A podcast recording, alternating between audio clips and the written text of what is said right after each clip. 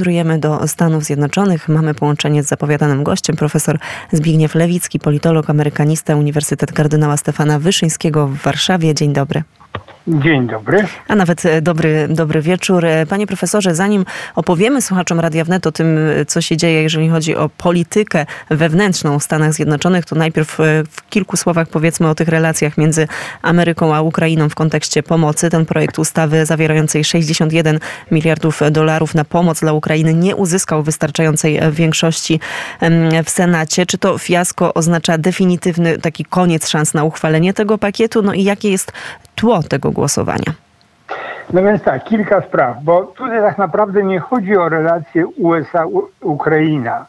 Tu chodzi o relacje USA-Rosja. Ja od dawna komentowałem, że tak naprawdę Stany Zjednoczone y, wymyśliły, jeśli tak można powiedzieć, sposób na osłabienie poważne Rosji bez narażania własnych żołnierzy. Stąd ta ogromna pomoc dla Ukrainy, która przecież nie wynika ani z tego, że zagrożone jest bezpieczeństwo samych Stanów Zjednoczonych, no ani z tego, że y, Ukraina cieszy się jakimiś specjalnymi względami w Waszyngtonie. Ani jedno, ani drugie. Chodziło o to, że y, tak mocna pomoc dla Ukrainy stanowiła no, po prostu ogromny problem dla Rosji, która w czasie tego konfliktu, już trwa prawie półtora, dwa lata, y, straciła nie tylko mnóstwo żołnierzy, ale także sprzęt, a co więcej ujawniła swój sprzęt, co dla wojskowych jest niezwykle ważne, a same Stany Zjednoczone sprawdziły swój sprzęt wojskowy w boju, co jest równie ważne. I wygląda na to, że wojskowie amerykańscy y, doszli do wniosku, że tak naprawdę dowiedzieli się już wszystkiego, czego chcieli się dowiedzieć i osłabili Rosję tak bardzo, jak chcieli ją osłabić. Na to oczywiście nakłada się, jak pani słusznie powiedziała, problemy USA-Ukraina, to znaczy ściśle biorąc problemy wewnętrzne Ukrainy, które są w Stanach Zjednoczonych w miarę szeroko nagłaśniane. My o nich wiemy, problemy z korupcją, problemy z y, kłótniami wewnętrznymi, problemy z oligarchami ukraińskimi i tak dalej, i tak dalej. I to wszystko sprawia, że podejście Amerykanów do Ukrainy, do Zeleńskiego, no nie jest tak optymistyczne i pozytywne, jak było. A pani główne pytanie, czy to jest koniec? Prawdopodobnie nie, ponieważ to jest rozgrywka wewnętrzna. Demokraci powiedzieli, republikanie powiedzieli wyraźnie, damy wam pieniądze na Ukrainę oraz Izrael, pod warunkiem, że pójdziecie nam na rękę, jeśli chodzi o zabezpieczenie granicy Stanów Zjednoczonych z Meksykiem. No to jest po prostu, no dyplomacja może nie, ale niech będzie, że dyplomacja parlamentarna. My, nam zależy na jednym, wam zależy na drugim, spotkajmy się w połowie drogi i ja sądzę, że do tego dojdzie. Być może po raz ostatni, nie wykluczam, e, ponieważ no, mamy równe sygnały ja nie wiem, czy to jest masowe, czy nie, ale mamy sygnały o sprzedaży broni amerykańskiej, która była dostarczona do Ukrainy, sprzedaży y, terrorystom. Mamy no, różne inne sygnały o niezbyt dobrym przygotowaniu, co jest zrozumiałe skądinąd, oficerów ukraińskich i tak dalej, i tak dalej. I wygląda na to, że Amerykanie doszli do wniosku, że cena jest już bardzo wysoka, a to, co mogą jeszcze uzyskać, to już nie jest aż tak wartościowe. Panie profesorze, wspomniał pan, e, wspomniał pan o tym, że to wstrzymanie teraz pomocy dla Ukrainy bardziej należy rozpatrywać z perspektywy nie relacji um, USA-Ukraina, a szerzej, czyli pewnego starcia Stany Zjednoczone-Rosja w takim ujęciu mm, e, pewno geostrategicznym.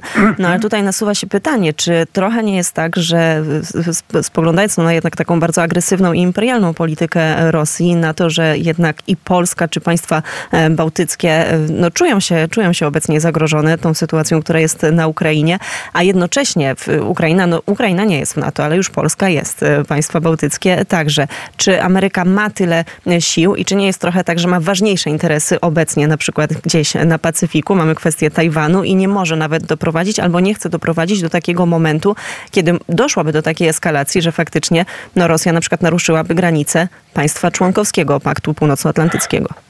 No, to jest zupełnie inna kwestia. Jak Pani słusznie zauważyła, Ukraina nie jest członkiem NATO. W związku nie ma żadnego sojuszu ze Stanami Zjednoczonymi. Innymi słowy, pomoc Stanów Zjednoczonych dla Ukrainy jest pomocą wynikającą z no, indywidualnego przypadku e, rozpatr e, rozpatrywanego przez polityków i wojskowych amerykańskich. Ale nie wynika z zobowiązań traktatowych 1-1, y, ani też grupowych.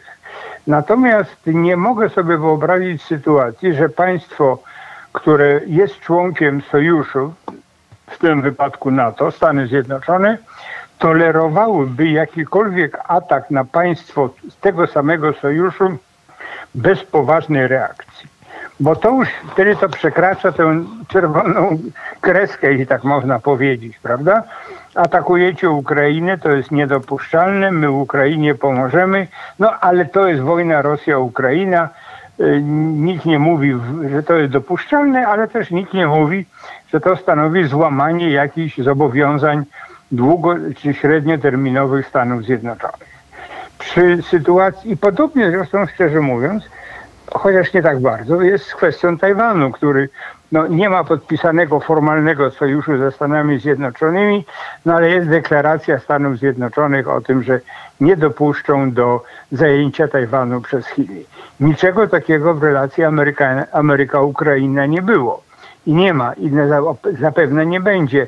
Te wszystkie rozmowy o tym, że Ukraina stanie się wkrótce członkiem NATO, no to nie chcę powiedzieć brutalnie, no ale trzeba to między bajki włożyć. Nie ma mowy, żeby Ukraina stała się wdająca się pomyśleć przyszłości członkiem NATO, bo właściwie nie spełnia żadnego z kryteriów. Ani wojskowych, ani politycznych, ani gospodarczych i tak dalej, i tak dalej. Więc to jest zupełnie co innego. Czym innym jest pomoc, nazwijmy to, na ochotnika, a czym innym jest realizacja zobowiązań traktatowych. Gdyby Stany Zjednoczone nie wspomogły jakiegokolwiek państwa będącego członkiem y, traktatu y, waszyngtońskiego, czyli NATO, no to to byłoby tak dramatyczna kompromitacja, tak dramatyczne przewartościowanie w ogóle myślenia geostrategicznego, że nawet to mi sobie trudno wyobrazić, bo to byłoby po prostu no, całkowicie świat wyglądał zupełnie inaczej, gdyby Stany Zjednoczone powiedziały, mamy w nosie, przepraszam, że tak mówię, mamy w nosie traktaty, nam się nie chce. Nie. To państwo takie jak Stany Zjednoczone nie może sobie na to pozwolić. Ja nie mówię, że w związku z tym i Pribałtyki, i Polska jesteśmy wszyscy całkowicie bezpieczni, ponieważ nie można wykluczyć jakichś szaleństw ze strony Rosji czy Putina. Wiemy, że są i on, i państwo jest zdolne do rozmaitych czynów, ale nie mogę sobie przez sekundę wyobrazić, żeby nie było tutaj reakcji amerykańskiej. No przecież nie po to mamy w Polsce y, żołnierzy amerykańskich, nie po to mamy instalacje amerykańskie w Radzikowie i nie tylko, żeby w razie ataku rosyjskiego to wszystko było uznane za niebyłe, nieistniejące, prawda? Nie. My jesteśmy bezpieczni.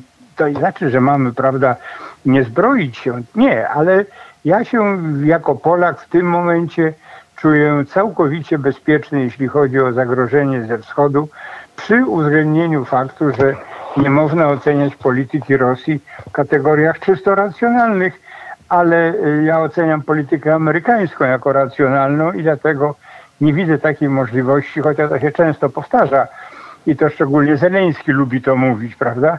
Jeżeli nam nie pomożecie, to za chwilę Putin zaatakuje Polskę, zaatakuje kraje NATO. No jemu to to jest uchodzi, zupełnie to wiadomo. Tak, to jest zupełnie zrozumiałe z jego pozycji, no, pre prezydenta tak. państwa, które jest atakowane, a skoro tak. panie profesorze już e, mówimy o tej geostrategii, to nie sposób chyba nie wspomnieć e, w tym momencie no już świętej pamięci Henry'ego e, Kissingera. Jak pan ocenia dziedzictwo jego myśli, ale też może zapytam o pewnych następców. Czy widzi pan dzisiaj e, ludzi, którzy, którzy no tutaj mówimy o człowieku, który jest różnie oceniany, ale no nie, nie sposób mu odebrać tak naprawdę wielkich zasług e, dla e, polityki, dla geopolityki tak naprawdę mhm. światowej, nie tylko amerykańskiej, ale pytanie, czy dzisiaj też widzi pan e, zrozumienie w, w, ze strony na przykład dyplomacji establishmentu amerykańskiego, czy doradców, właśnie, że potrzebna jest taka, taka długoterminowa polityka, to długoterminowe spojrzenie, które no Henry Kissinger po prostu miał. Wie pani, to jest tak, że każdy mówi, że potrzebny jest długoterminowy, ale mało kto potrafi. To ja parokrotnie o tym mówiłem, powtórzę, ja to zawsze porównuję do gry w szachy, prawda? Każdy z nas grających w szachy chciałby grać tak, żeby wiedział, co będzie za 15 ruchów. Ale ogromna część z nas potrafi przewidzieć konsekwencje swojego posunięcia, nie wiem, na dwa ruchy do przodu, może trzy, ale to wszystko, prawda? Niektórzy potrafią na 10 czy 15, a tylko bardzo mało kto, wyjątki, y, najwybitniejsi szachiści widzą całą partię praktycznie biorąc, od kiedy się ona zaczyna. I to jest ta różnica, której nie można nadrobić dobrymi chęciami. To jest ta różnica, że są ludzie, którzy mają genialne zdolności w takiej czy w innej dziedzinie, bo tych dziedzin może być dużo. I tylko jednostki w tej dziedzinie są najwybitniejsze. Henry Kissinger był taką osobą. Na pewno każdy by chciał umieć tak myśleć jak on, tak przewidywać jak on, tak rozumieć świat jak on. No tyle tylko, że niestety no nie każdy może. Kissinger mógł, nie wiem, Bismarck mógł, prawda, Metternich mógł, Talleyrand mógł, no tych nazwisk nie ma tak dużo.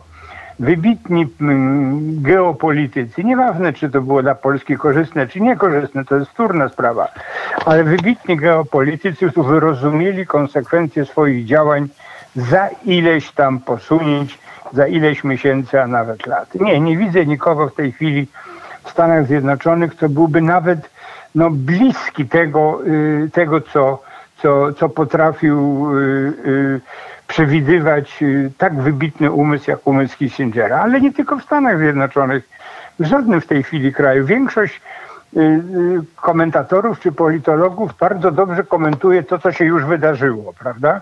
A to wtedy się doskonale rozumie. Jak mówią Anglicy, każdy ma doskonały wzrok wstecz. No i wtedy tak, trzeba było to, trzeba było tamto. Natomiast bardzo mało kto potrafi y, rozsądnie powiedzieć, co się wydarzy, jeżeli dzisiaj wykonamy taki czy inny ruch. Jakie będą skutki tego. To jest rzadka umiejętność, bardzo rzadka. Nie, nie ma nikogo w tej chwili, kto by, no nie chcę powiedzieć tak już brzydko, ale niech będzie dorastał do piętki Singerowi, jeśli chodzi o jego rozumienie świata i konsekwencji ruchów wykonywanych przez wielkie mocarstwo. A jednak musimy spojrzeć teraz na e, wybory, przyszłoroczne wybory prezydenckie w Stanach Zjednoczonych. Jakie szanse ma Donald Trump? Może zacznijmy od, od niego. No, ma bardzo duże szanse. Nie chcę powiedzieć, że ogromne, że jest, nie wiem, pewniakiem, ale no, ma ogromne szanse. Biden się skompromitował. To już cudów nie ma, prawda?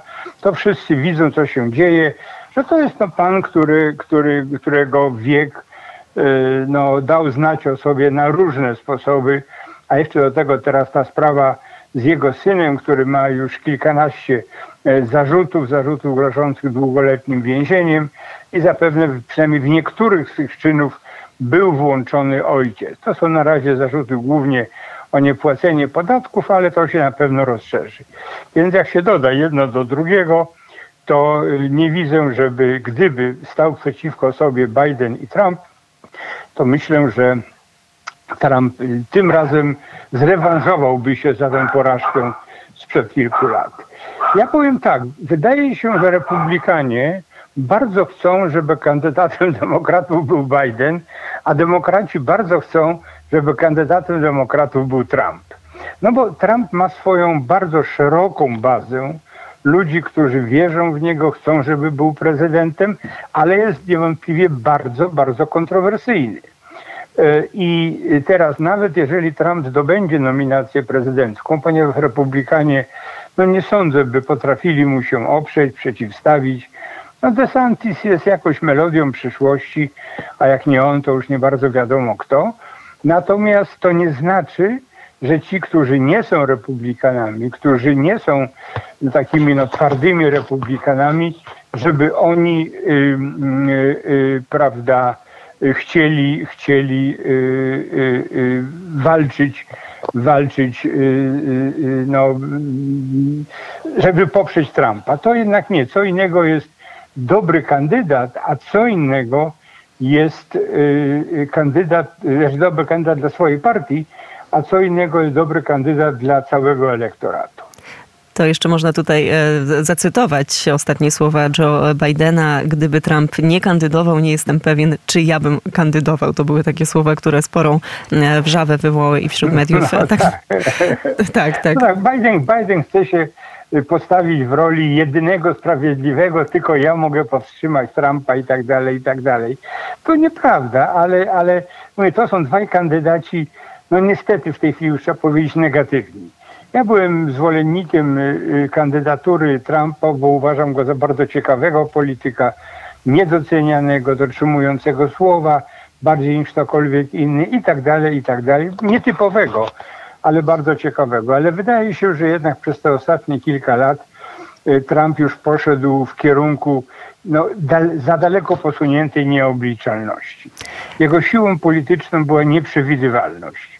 To nie, nie on to wymyślił, prawda? To y, y, wymyślił Machiavelli i tak dalej, ale on to stosował w praktyce.